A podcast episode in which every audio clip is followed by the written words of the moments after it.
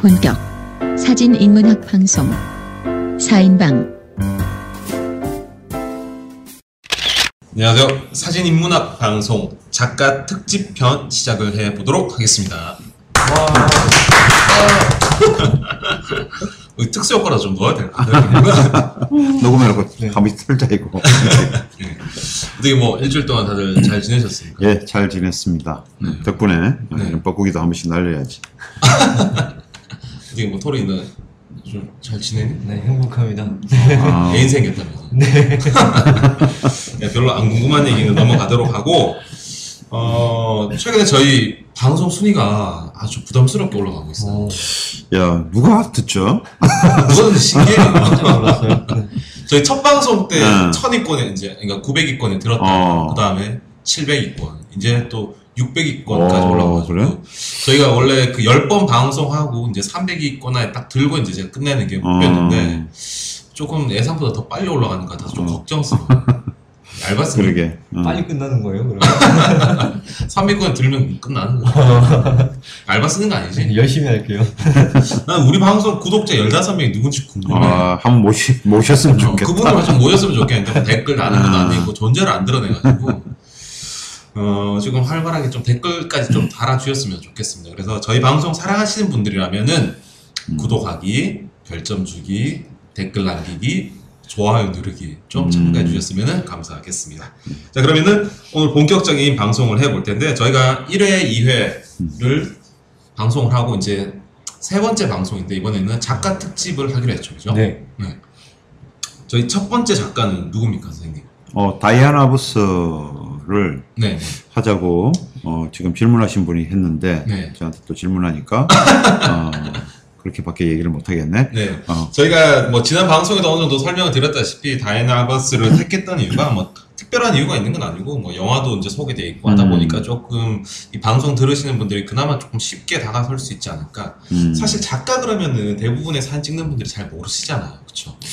그렇지. 내가 이제 강의를 하면서도, 저번에 첫 방에서 우리가 얘기했나? 네, 네. 좋은 시를 쓰고 싶으면 좋은 시를 많이 읽어야 되는데 네. 우리 사진계라는 이렇게 취미를 하시는 분들이 네. 좋은 사진을 찍으려고만 하지 네.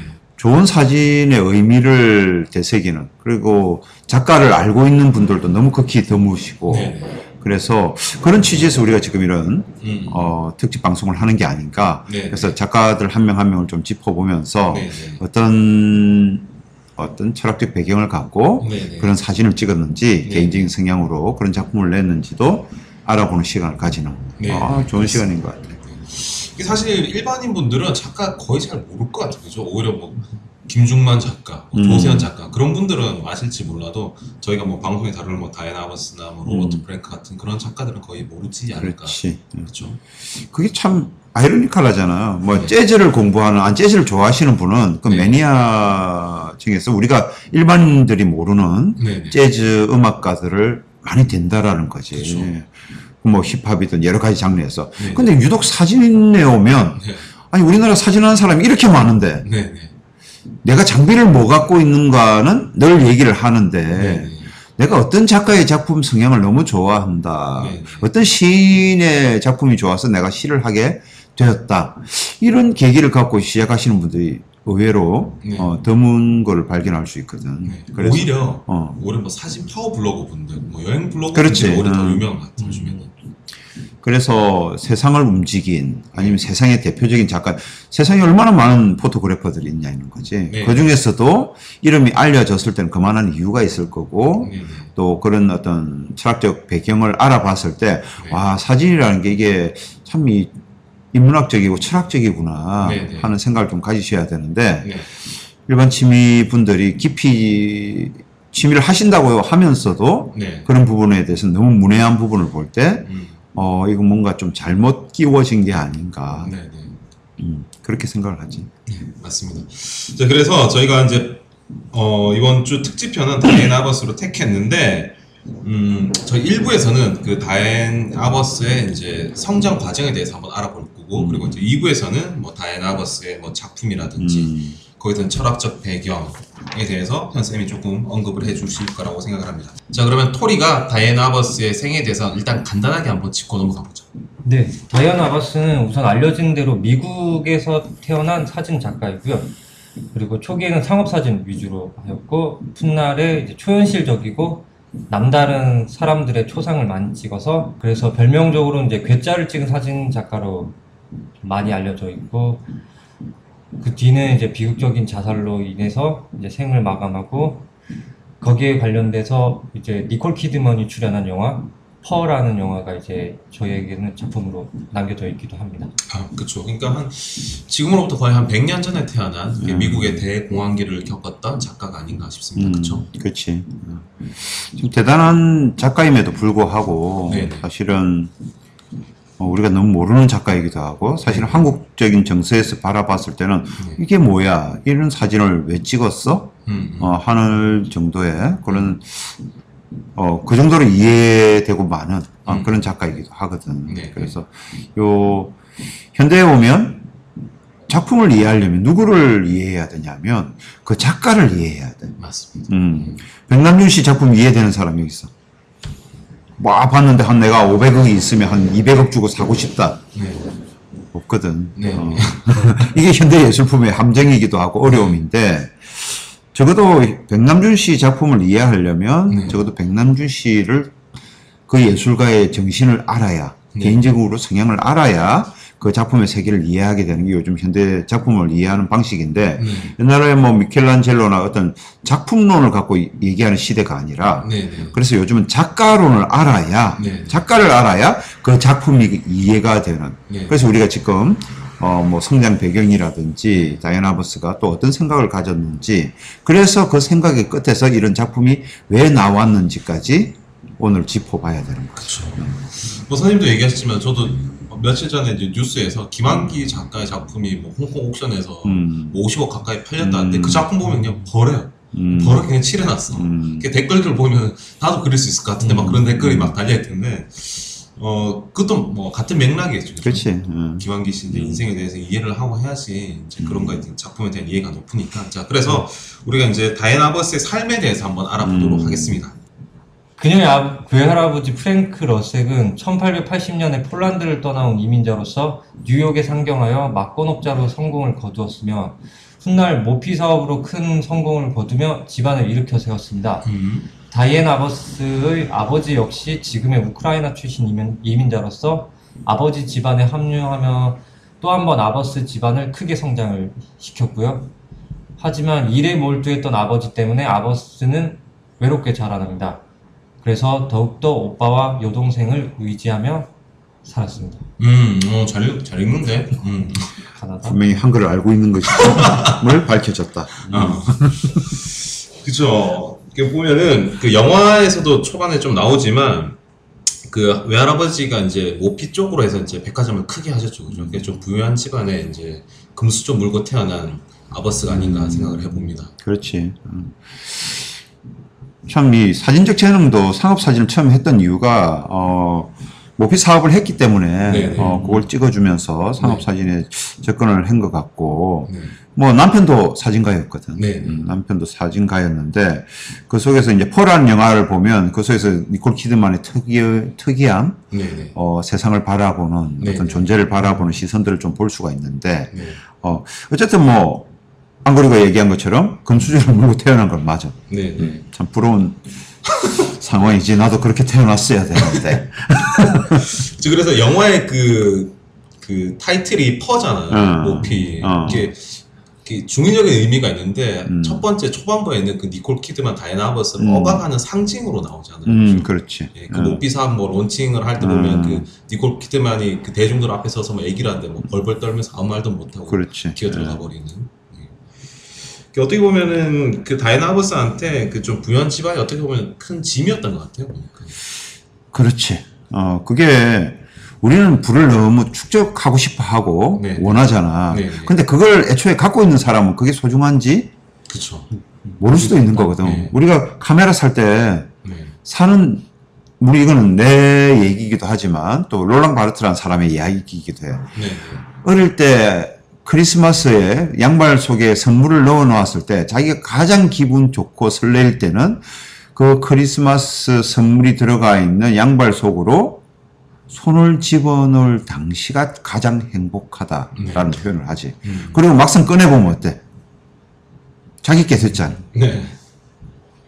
의미가 또 기쁨이 좀 줄어든다라는 거. 우리도 뭐 카메라 사러 갈 때 제일 기분 좋은 거거든. 검색해 볼 때 제일. 그렇지. 그런데 사는 순간 이제 이게 내 소유가 됐으므로 검색할 의미도 없고 네. 이걸 이제 써야 되는데 네. 이제 많은 분들 제대로 쓰셔야 되는데 이 답답함 때 이 즐거움 때문에 또 신상품을 기다리고 또 중고로 팔고 뭐 어, 이게 남 얘기가 아니라 나도 옛날에 다 겪었던 네. 어, 그런 얘기거든.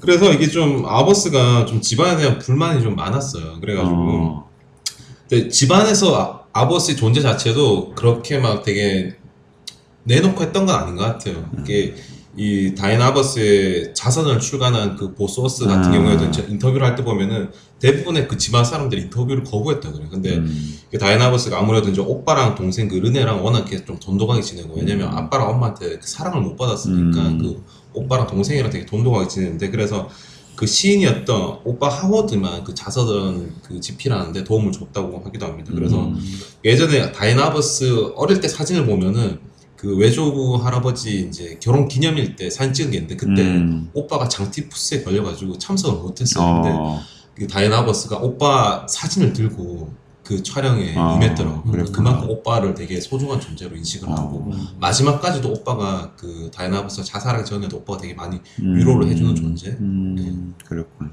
오, 안 그래 조사 많이 했는데. 어, 조사라기보다는 공부를 많이 했는데. 네. 어. 책봉 다 나왔다. 자, 또 설명해 볼까? 네, 그 뒤로는 이제 대공황을 겪으면서 사업이 추락하기 시작했는데 음. 이제 다이애나 아버스의 부모님은 계속해서 파티를 즐겼고 음. 아버스는 그런 어른들의 위선적인 모습을 보면서 환멸을 느꼈다고 합니다. 음. 학창 시절 다이아는 아이들 무리에서 항상 앞서 나갔고 그리고 특히 미술 분야에서 타인을 매료시킬 정도였지만 정작 본인은 이제 조용히 빠져나와 혼자만의 시간을 가지고 음. 했다고 합니다. 스스로가 이제 멍청하다고 생각했는데 주변에서 인지하지 못할 뿐이라 여겼다고 하고 학생 시절에 연인인 앨런을 만나서 결혼에 이르게 됩니다. 음. 그렇죠. 이게 그 영화 Fur 자꾸 이제 얘기를 하게 되는데 그 다이앤 아버스도 이제 그 남편 앨런과 그뭐 파티 같은 걸 하잖아요. 영화에서 보면은. 음, 그렇지. 근데 그게 자기 부모님이 그랬던 거예요. 음, 음. 부모님이 이제 대공황을 겪으면서 초반에는 잘 버티다가 이제 막판 좀 사업이 기울기 시작했음에도 불구하고 아버지 아버지 어머니가 보면은 이제 음. 주변에 그 개 모임에서 계속 파티라고 음. 즐겼던 거지. 자- 자기 네네. 사업이 몰락하는 거를 아- 내색 안 하려고 안 들키려고. 음. 그러면서 그런 좀 어른들의 위선적인 태도에 좀 환멸감을 느끼고 점점 집이랑 음. 멀어졌던 게 아닌가 음. 생각을 해봅니다. 거기서 보면 이 다이아나 버스의 어떤 감수성, 네. 어, 또 소식 분명 A형이었을 거야. 그렇게 남한테 밖으로 드러내지 못하는 그런 네네. 성격. 그래서 본인 정작 사진이 찍힐 때 굉장히 착하게 보이려고 어. 애썼다라는 음. 얘기도 좀 있고. 음. 그래서 참 속에 이렇게 많이 가지고 있는, 네네. 음, 밖으로 표출이 안 되는 그런 사람이었을 것 같아. 네. 어, 그래서 그 소심함이 네. 되려 어, 긍정적으로 보면 그 내적으로 바라봄이 장애인들, 특이한 사람들을 바라보면서 네. 네. 또 자기의 그 무료한 일상을 음. 탈출할 수 있는 계기. 음. 음. 얼마나 무료했을까? 다 가지고 있는데? 네. 뭐, 다이앤 아버스는 뭐 사진 보면 미모도 출중하잖아. 그쵸. 어, 뭐. 어, 아, 몸매도 좋아. 네. 돈도 있어. 그 뭐, 뉴욕 5번가에 자기 이름으로 된 네. 백화점이 한 채 있을 정도로, 네, 네. 어, 다 가지고 있은 이 여성이, 여성 작가가 참 대조적이잖아. 지금 뭐 비비안 마이어 사진 전시회를 지금 성곡미술관이 이제 끝났을 것 같은데, 네. 네. 비비안 마이어는 말년에 어디 이름 하나 못 올리고 노숙자로 살다가 그냥 생을 마감한 음. 그런 여인이라면 반대로 다이아나 버스는 어때? 너무 부유하게 살다가 간 어, 그런 어, 여류 작가라고 볼 수가 있지. 그죠. 이게 다이나 아버스도 어릴 때 그래서 부모님한테 많이 좀 의존하고 싶었는데 다이나 아버스 아버지가 약간 좀 일 중독자였어요. 음, 네. 뭐 그래서 사업을 성공했겠지. 그쵸 이제 아버스 집안에 이제 들어가서 거기서 인정받으려고 음. 되게 빡시게 좀 일을 했다고 그러더라고. 그래서 그 다이나 아버스가 한 번씩 아빠한테 장난치고 나면 아버지가 되게 사무적으로 답하고 음, 전기에도 보면 그렇게 나와 있더라고요. 다이나 아버스 이제 어릴 때 성장 과정에 대해서 뭐 짧게 좀 알아봤는데 다이나 아버스의 인생에 있어서 빠질 수 없는 파트너 남편 음. 앨런과 이제 결혼 생활에 대해서 한번 알아보도록 하죠. 음, 네, 결혼 생활 자체에서 보면 이제 어릴 적 부유하게 살았던 다이언은 이제 결혼 후에 독립하여 가난한 아파트에서 앨런과 함께 생활을 하게 되었는데요.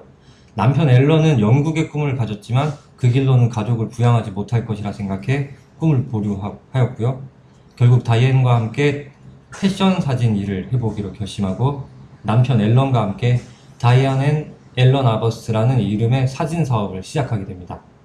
영화에서는 다이앤이 남편의 보조 역할로 나오기도 하는데 둘은 꽤 성공적인 패션 및 상업 사진가가 되었고요.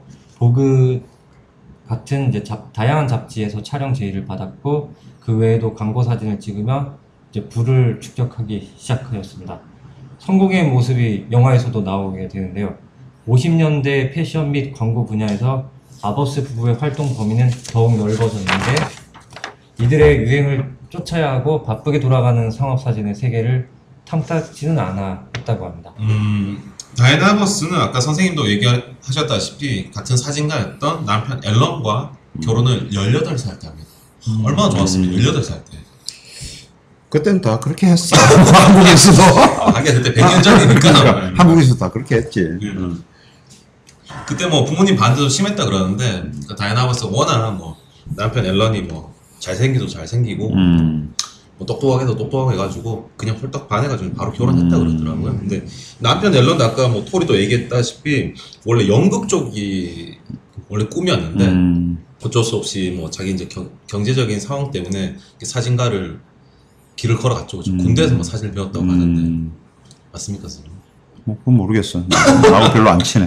그런데 중에 어, 사진을 배울 수 있는 공간이 그때는 뭐 학원처럼 이렇게 있는 게 아니라 어, 개인적으로 음. 어, 사사를 받는 경우도 있고 네네. 음, 말하는 것처럼 보통은 스튜디오에서 받는 경우도 있었고 도제식으로. 어, 음. 그런 식으로 받았기 때문에 그래서 유명한 사진가들도 많고 음. 어, 이제 나중에 사진 학문이 됩니다. 학과라는 게 생기면서 네.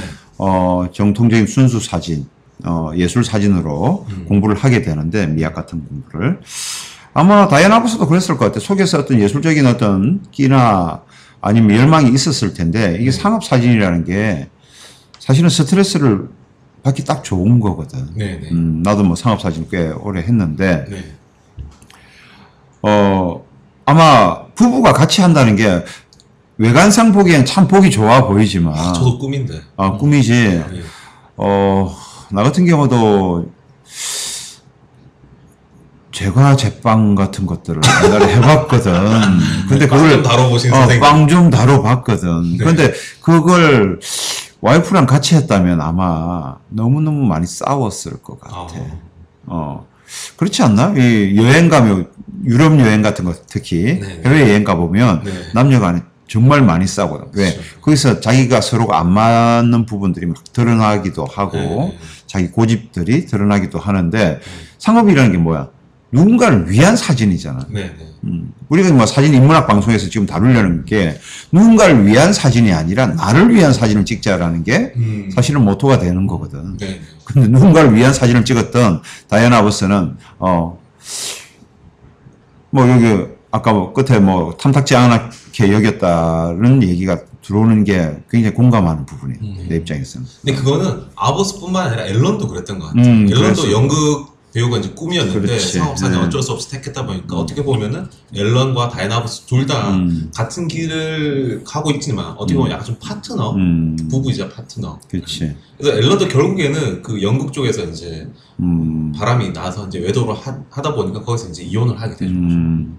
그러니까 이게 꿈이라는 게 참 이 열망이라는 게 무서운 거야. 네. 어, 뭐 어떤 시인은 그러지. 우리가 산다는 것은 꿈을 하나 둘씩 버려 나가는 거다라고 네. 얘기를 하는데 음. 어, 나이가 들면 들수록 그 말이 와닿지. 음. 어, 꿈을 자아 실현이라는 거는 내가 재미도 있으면서 의미도 있는 일을 할때 네. 우리는 자아실현이라 그래. 아. 뭐 반대로 의미도 없고 재미도 없는데 하고 있는 일이 있다면 음. 잘 생각해 보시면 그건 중독이. 그죠? 그래서 우리는 담배 중독. 네네. 어, 우리 뭐 근데 의미도 없지. 사실 몸도 안 좋아지고. 네. 음, 그리고 재밌는지는 내가 모르겠어. 나도 담배를 안 피니까. 네. 그런데 그걸 어쩔 수 없이 하고 있다면 네. 중독성이라고 네. 볼 수가 있는 것처럼 네. 어, 참 우리는 삶의 어떤 바른 방향이 자아실현으로 가야 되는데 네. 많은 사람들이 자기 꿈을 버리고 음. 뭐 말한 것처럼 돈이 되는 직업 네네. 음. 그게 1순위잖아. 네. 그게 돈이 된다 안 된다로 이렇게 평가를 하니까 음. 사람들 마음속 현대인들 마음속에 한켠에 어떤 그런 열망들이 가지고 있기 때문에 어떤 취미로서 이렇게 풀려고 하는 게 아닐까 네. 어, 그런 생각도 해볼 수 있고 그렇습니다. 음. 자 그래서 그 다이나버스가 이제 결국에는 자기가 가고 싶은 이제 순수 사진 예술 사진의 길로 이제 음. 접어듭니다. 그렇죠? 자 토리가 그쪽에 대해서 좀 설명 좀 해줄까? 네, 창업 사진의 매력을 못 느끼던 다이에는 자신이 원하는 사진을 찍기 시작했습니다. 거리에 나가서 낯선 사람들을 찍고 싶어 하였는데 이때 그녀의 수줍은 성격이 걸림돌이 되었다고 하고요. 다이앤의 작업 가운데 가장 널리 알려진 것이 괴짜들을 찍은 사진이었는데 그녀는 어린 아이들, 장애인, 성적 소수자, 환자, 기형, 난쟁이, 거인 등 태어날 때부터 남다른 구석을 가지고 있는 사람들을 많이 찍었고요. 다이앤은 카메라를 들고 공원을 거닐며 사진을 찍었고 이따금씩 사람들과 친해져서 그들의 집에 방문하기도 하- 하고 사진도 찍기도 하였습니다. 사람들은 그녀를 괴짜 사진가라고 했지만 정작 그녀는 자신이 괴짜 사진을 찍은 사진가로 기, 기억 되는 것을 바라지 않았다고 합니다. 사회로부터 소외된 그녀의 모델들은 사진을 찍혀도 개의치 않고 자신들이 하는 행동에 몰두했는데 이러한 절대적 몰입이 다이앤을 매료시켰습니다. 아버스는 언제나 박수갈채와 비난을 동시에 받았고 시대적 금기로 여겨진 사진을 찍었습니다. 네. 다이아나 버스가 이제 상업 사진을 찍다가 이제 순수 사진으로 넘어갔죠. 선생님께서 이 부분은 조금 얘기해 주실 게 많으실 것 같은데. 음, 흥미는 사실은 다이언 아버스가 네. 상업 사진가로서 유명한 것보다 네. 사실은 이런 순수 사진에서의 어떤 유명함, 네. 음, 그 매료시킨 대중들을 매료시킨 뭔가가 있었기 때문에 네. 어, 이 부분에 대해서는 다이언 아버스의 사진 세계라고 봐도 네. 네. 어, 될 것 같고. 네. 뭐 아버스가 이런 얘기를 하지.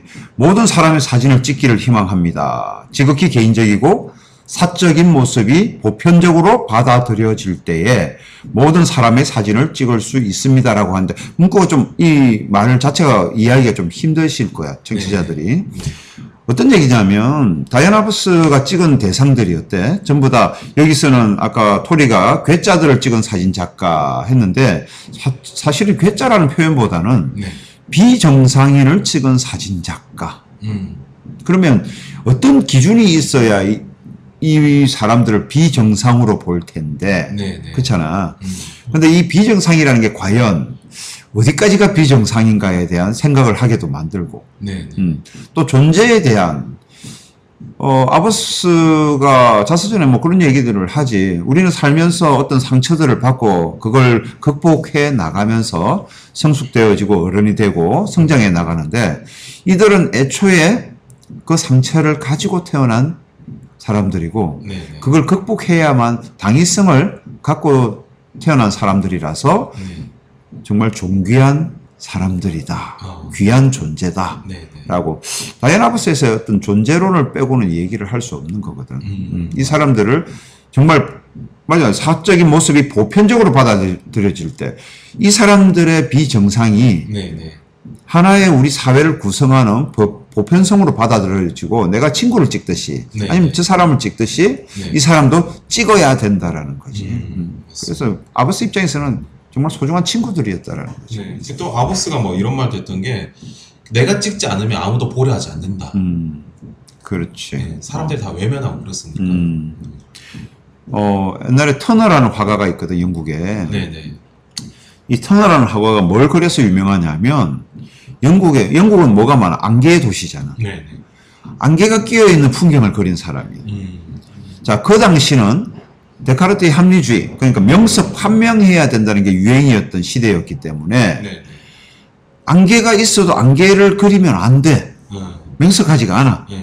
그래서 분명히 드러나는 그 풍경만을 그렸는데 네. 이 터널한 사람이 안개를 그리고 전시회를 했단 말이지. 네. 그럼 사람들이 어떻게 보지? 와, 안개도 멋있구나. 비로소 사람들이 생각을 하게 되고 받아들이지게 되지. 아직도 안 받아들여진 게 요즘에 보면 포토샵의 새로운 기능이 음. 안개 없애기 기능 이런 거. 그러니까. 그거는 고전주의 회화에 네. 물론 나중에 이제 우리 미학 공부를 하다 보면 뭐 네. 1세대, 2세대, 3세대 이론이 있고 네. 그걸 넘었으면 다시 사진이 회화로 귀환을 하려고 하는 조짐이 보인다 아니면 그런 어, 영향을 받았다 그렇게 영향을 끼친다라는데 어 그렇게 돌아갔을 때 또 새로운 어떤 매체가 됐을 텐데 네. 네. 어, 사진 작가인 입장에서 보면 아니면 사진을 가르치는 사람의 입장에서 보면 어, 나는 사진이 사진이었으면 좋겠거든. 네. 네. 그런데 우리가 사진 공부를 하지 않지. 네. 네. 왜안 하지? 그거는 요즘 내 또래 친구들 만나면 야 오늘 탁구 한번 칠까 이러면 네. 탁구 못 친다고 말하는 사람이 한 명도 없어. 왜 우리 때는 놀 거리가 없어서 네. 동네에 탁구장 하나는 있었거든. 맞아요. 그래서 오늘 뭐 하고 놀까 이러면 탁구 치러 갔다고. 네. 개발 세발 막 폰만 잡고 찍 쳤는데 네. 막상 탁구를 제대로 배운 사람은 없어. 네. 그럼에도 불구하고 나는 탁구를 잘 친다라고 얘기를 하는 거지. 음. 내기 탁구까지 쳐가면서. 네. 그래서 아 사진도 그런 게 아닌가. 어, 쉽게 뭐 셔터만 누르면 사진이 나오고 쉽게 접할 수가 있으니 나는 사진을 안다라고는 생각하는데 정작 사진 공부한 사람은 정말 정말 드문. 그래서 우리 이런 방송을 하는 거기도 할 네. 거고 어, 그런 것 같아. 그렇죠. 이제 순수 사진을 하면서 아까 뭐 선생님도 얘기하셨다시피 상업 사진에 있어서 뭐 다이나버스가 유명했던 게 아니잖아요. 좀 물론 잘 나가긴 네. 했지만 이제 1966년대 때 보면 이제 그 뉴욕의 그 모든 예술가들의 꿈인 뭐 현대 사진관 그 모마의 음. New Document 전이라고 이제 다이안 아버스가 이제 자기의 전시회를 하면서 음, 다이안 아버스가 말하기 이제 자기 인생 최고의 순간이었다라고 음. 얘기를 했는데 음. 아이러니하게도 그때부터 이제 다이안 아버스의 삶이 점점 우울해지기 음. 시작을 합니다. 네? 뭐 혹시 얘기해 주실 거 없으세요? 글쎄, 요거는 뭐 다이아나 나버스의 입장이 돼야 음. 이해가 될 것 같은데 내 생각엔 좀 그런 거 아닐까 싶어. 예, 음악하는 사람들이 음. 5, 6개월 아니면 1년 동안 연습을 한 다음에 공연을 해. 네. 음악하는 사람한테 직접 들은 건데 음. 그래서 공연을 하고 박수 갈채를 받고 나서 음. 관객이 다 빠져버린 텅 빈 객석을 볼 때 우울증이 온다 그래. 음. 우울해진다 그래. 네. 이제 나는 뭐 하지? 음. 삶의 목표가 지금 한 달락 지어져 버렸잖아. 아, 아까 말씀하신 카메라, 어. 양, 말 속에 선물을 꺼내고 그렇지, 그렇지. 우리는 그 연습하는 과정이 행복한 거야. 네. 그리고 결과를 보여주지. 전시회도 마찬가지거든.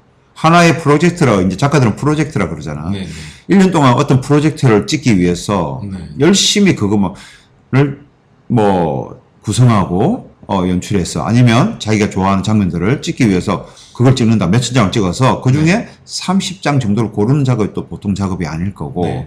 그걸 완벽한 프린팅을 위해서 그만큼 또 노력할 거고 완벽을 위해서 그렇게 어, 지향한 다음에 전시를 탁 하고 나고 할 때 그 기쁨은 그 자기 작품이 어느 미술관이나 갤러리에 걸렸을 때 그 기쁨은 이루 말로 표현 못 하는 거거든. 네. 네. 근데 그 마지막 날 이제 이 작품을 내려야 되는 네. 전시 기간의 마지막 날 그 작품을 내릴 때의 마음은 또 묘한 착잡함과 약간 우울이 음. 동원되기도 하거든. 음. 그, 그 다이안 아버스 자서전에도 보면은 맨 처음 다이안 아버스 되게 좋아했다 그래요. 왜냐면은 이제 그 모마 전시된 사진을 한번 보고 음. 우연히 한번 택시를 탔는데 택시 기사가 음. 아 내가 반전 시위에 참여를 했는데 누가 어떤 작가가 내 사진을 찍어가지고 모마 전시에 걸어놨더라. 음. 너무 짜릿하다. 어. 알고 보니까 그게 다이안 아버스 뒤에 어. 승객으로 했던 게 어. 그런 얘기를 들으면 되게 짜릿했었는데 대부분은 그런 사람들은 극히 일부고 대부분은 다이안 아버스의 작품을 보고 나서 음. 불쾌하다 음. 이런 사진을 왜 찍냐 그런 비난들이 대부분이었다. 어. 그게 이제 아까 말한 갈채와 비난을 같이 받은 네. 다이아나 아버스의 입장인데 네, 어떻게 보면 다이아나 아버스가 나중에 자살을 하게 되는데 네. 자살한 것도 그렇지 않았을까? 어떤 사람 입장에서 보면 나보다 약자를 왜 저렇게 안 그래도 아픈 네, 그러지 않아도 아픈 상처를 갖고 사는 사람들인데 네, 왜 저걸 찍어서 네, 보여주려고 할까? 어, 뭐 그럴 수도 있는 거거든. 네. 그런데 아버스 뭐 필립 퍼키스 교수가 사진 강의 노트라는 책에서 보면 이런 얘기를 하지. 다이아나 아버스의 자살은 정말 탁월한 선택이었다. 음. 와, 굉장히 잔인한 말 같지만 네. 사실 또 한편에는 맞기도 해. 네. 왜냐하면 이게 아버스가 아무리 뭐 존재의 평등이니 내 소중한 친구들이니 이러고 사진 전시를 한다 한다고 하더라도 네. 정작 본인은 너무 많은 것들을 가졌던 음. 이 세상이 원하는 것들 남들이 갖고 싶어하는 것들을 가졌던 한 여류 사진가였다라는 거죠. 네. 네. 그래 아무리 뭐 내 소중한 친구라고 해도 그래도 너는 이거 동정어린 시선으로 네, 네. 이 약자의 어떤 어, 그런 부분들을 공격하는 거 아닌가 네, 네. 이렇게 들을 수 있었으나 네. 정작 본인이 어떤 우울에 빠져서 자살을 하고 났으니 네. 네. 그리고 친구였던 수잔 손탁이 그 사진들을 걷어서 네. 네. 유모마에서 전시를 했다는 거지. 그러니까 어떻게 사람들 입장에서는 이제 동정어린 시선으로 이를, 이들을 찍었다라고 말을 할 수가 네. 없는 거지. 네. 어떤 존재의 평등에서 연민에 빠져서 네. 어, 그렇게 했다고 볼 수도 있고 음. 어쨌든 좀 많은 생각을 하게 만드는 어, 네. 그런 작가인 것 같아. 그러니까 다이안 아버스 이 전시회가 끝나고 자기가 좀 충격을 받았다는 게 사람들이 다 음. 이게 심지어 어떤 말까지 했냐면 자꾸 이게 흉측한 사람들만 찍은 거 보니까 이 작가도 흉측하게 생겼나 보다 막 그런 얘기를 뒤에서. 어, 그리고 나서 대부분은 이렇게 평가가 전시가 끝나고 나서 뭐 인터뷰 제의 같은 게 많이 오기는 했는데 음. 대부분 그냥 괴짜 사진 작가로 이제 자기가 음. 되겠다는 거죠. 그러니까 자기 이제 진정성이 사회에 이제 극히 일부분의 예술가들은 이제 그걸 인정을 해주지만 음. 대중들은 그걸 인정을 안 해주고 음, 이상한 사진 작가 정도로만 취급을 한다는 게 그렇지. 아버스한테 상처로 갔던 거죠. 그러니까 예술가들이 대중을 목표로 하지 않아. 네, 예술가들은 그걸 좀 알았으면 좋겠어. 네, 그러니까 대중들은 어떤 욕을 하든 네, 예술가들은 어, 자기 작품을 이해할 수 있는 한 5%의 사람을 만나고 싶어 해. 아니 1%의 사람이라도. 그 이해하는 사람 만나. 인사동에서 전시하는 미술가들, 사진가들 작품들 보면 이해되는 작품들이 몇 개나 돼. 사실은 없어. 별로. 그럼 그 사람들은 몇 명을 대상으로 지금 장사를 하는 거야. 몇 명 안 된다고. 네, 네. 음. 전 세계적으로 밀라노 가도 통계를 내봤대. 그랬더니 밀라노에서 미술품을 감상할 능력이 되는 사람이 몇 명이 될까? 이 숫자가 기억이 안 나는데 정말 소수에 불과했다라는 거지. 그럼에도 불구하고 우리는 그들을 위해서 하는 이유. 그래서 어, 우리 사진 인문학에서 사진이 내게 되어야 되는 이유이기도 해. 네, 네. 남을 위한 대중을 위한 이 사진이 아니라 누군가 보여주는 사진이 아니라 그 1%의 소중한 친구를 만나고 싶어하는 마음으로 네, 자기 얘기를 들어줄 사람을 만나는 마음으로 네. 작품을 한다면 아니면 솔직하게 찍는다면 되려 그게 경쟁력이 되고 음, 힘이 실리는 거지. 어, 대한민국은 대한민국이어야 돼. 네. 도올 선생이 그러잖아. 뉴욕 뒷골목에 있는 맥도날드가 대한민국에 많아져 봐야 무슨 경쟁력이 있겠는가. 네, 네. 대한민국은 철저하게 대한민국 게 많아야 네. 한국적인 게 많아야 사람들이 그걸 보러 오겠지. 근데 자기 동네도 있는 맥도날드를 왜 보러 와? 어, 그런 의미로 조금 한번 생각해 볼 수 있는 얘기이기도 하고. 이렇게 예술 사진 하시는 분들이 힘드실 것 같아 보니까 뭐 예전에도 뭐 피카소도 그 자기 주변 지인한테 독창적인 뭐 예술을 하려면 처음에는 대중의 비난을 충분히 감수해야지만 그 그렇지. 과정을 겪어야지만 음. 이제 대중들한테 천천히 받아들여진다 뭐 그런 얘기를 들었다고 하던데 그래서 끊임없는 어, 자기 노력, 총체라 그러지 예술에서는. 네네 뭐 대중적으로도 마찬가지잖아. 이효리 같은 아니면 유명한 배우가 어제가 무명이었다고 오늘 갑자기 유명해지는 게 아니거든. 네네 엄청난 훈련 기간과 아니면 연습생 기간과 어, 자기의 어떤 노력들 또 주변에 어떤 자기를 도와주는 어떤 그런 것들이 쌓이고 쌓이고 쌓여서 그 총체가 커진 거거든. 그래서 그 사람 말 한마디는 네. 굉장한 영향력을 받기도 하고 어, 그런 총체는 하루아침에 오는 게 아니라 네. 꾸준한 노력과 자기 실천과 어, 자기에 대한 어떤 개발을 통해서 온다라고 봐도 될 것 같고. 자 그래서 이제 그 다이나 아버스가 자기 인생 이제 피크를 친 뒤로부터 이제 급격하게 이제 내리막길을 걷기 시작합니다. 음. 뭐그 예술로서가 아니라 이제 자기 인생으로 봤을 때. 그러니까 아까 전에 얘기하셨다시피 이제 그 모마 전시회가 끝나고 난 다음에 음, 이제 아버스가 이제 간염에 걸리고 나서부터 이제 우울증이 오기 시작을 합니다. 음. 그게 좀 말년의 삶을 한번 좀 되짚어 봐야 될 것 같은데 토리가 좀 얘기 좀 해주죠. 네, 말년의 다이앤은 초창기의 우울함과 예민한 상태가 보다 심해졌고요. 상담한 의사들은 진정제를 처방했으나 약의 부작용을 보인 다음 항우울제 복용을 거부했다고 합니다. 친구들은 계속 치료를 받아보라고 권유하였고 실제로 치료를 받기도 하였는데 별 도움은 된 것 같지 않다고 전해지고 있습니다. 줄여볼까요? 말년에도 사진과 관련된 작업을 계속하고 강의를 하고 사진을 찍는 등의 활동은 하였습니다. 마지막 순간이 가까워진 다이에는 더 구체적인 자신의 우울에 대해 주변에 전달을 하였고요. 하지만 결국 1971년 7월 26일 다이에는 자살했습니다. 당일자 일기에 최후의 만찬이라고 씌어진 글씨를 남기고 칼로 손목을 근 채 욕조 옆에서 발견되었다고 합니다. 그죠 아까 전에 선생님께서 얘기하셨던 어떻게 좀 되게 냉정한 얘기지만 탁월한 선택이었다고 하는 음, 자살로 다이아는 삶을 마감을 합니다. 참, 한 번씩 생각해보지. 다이언이 지금까지 살아있었으면 어떤 작품을 남겼을까? 네. 어, 그게 대해서 좀 궁금해 하기도 하고. 참, 이 우울이라는 게, 현대에도 지금 우울증의 시대인 것 같기도 하고. 안고. 어, 다 안고 있지. 네. 정말 고독하게 담배 피는 사람의 뒷모습에서도 볼 수 있고, 네. 출근하게, 어, 바쁘게 뛰어가는 사람들의 모습에서도 어떤 그런 고독들을 보는데, 음. 다이안이 가지고 있는 어떤 본민, 아니면, 어, 세상을 바라보는, 아니면 자기 내적인 것을 바라봤을 때, 아까도 말한 것처럼 뭐, 정말 무료하지 않았을까? 자기 삶이? 네, 네. 음. 그거는 계속해서 내가 생각할 때 좀 떠나지 않는 생각이에요. 네. 내가 지금 모든 걸 갖고 있고, 오늘 내가 어디를 갖고 있고, 가고 싶다면 가고, 먹고 싶다면 먹고, 입고 싶으면 입고, 그걸 다 할 수 있는 어떤 그런 위치라면, 내 삶이 정말 무료하지 않을까 음. 어, 하는 생각도 해보게 되는데, 어, 그냥 뭐 다이아나 아버스의 어떤 자살은, 어, 그때 사진계가 깜짝 놀라게 된 네. 음, 사건이었고, 네, 네. 그지 뭐 다 가지고 있던 한 사람이 한 여류 작가가 네. 왜 자살을 자살할 이유를 못 찾는 거지. 난 저것만 있으면 너무 행복할 것 같은데 작가로서도 내 입장에서 그렇지. 다이아나 아버스만큼의 부를 갖고 있으면 내가 지금 얼마만큼 재밌게 살까. 어. 근데 가지지 않아서 항상 그런 즐거운 상상을 할 수도 있는 거거든. 네, 네. 음. 그래서 이게 다이안 아버스 자살하고 나서 그 이듬해 이제 현대 미술관에서 이제 회고전을 했는데 어. 그때 이제 폭발적인 뭐 25만 명씩 그렇지. 피카소 전시회만큼 막 네. 인원이 많이 왔다고 그러기도 하고.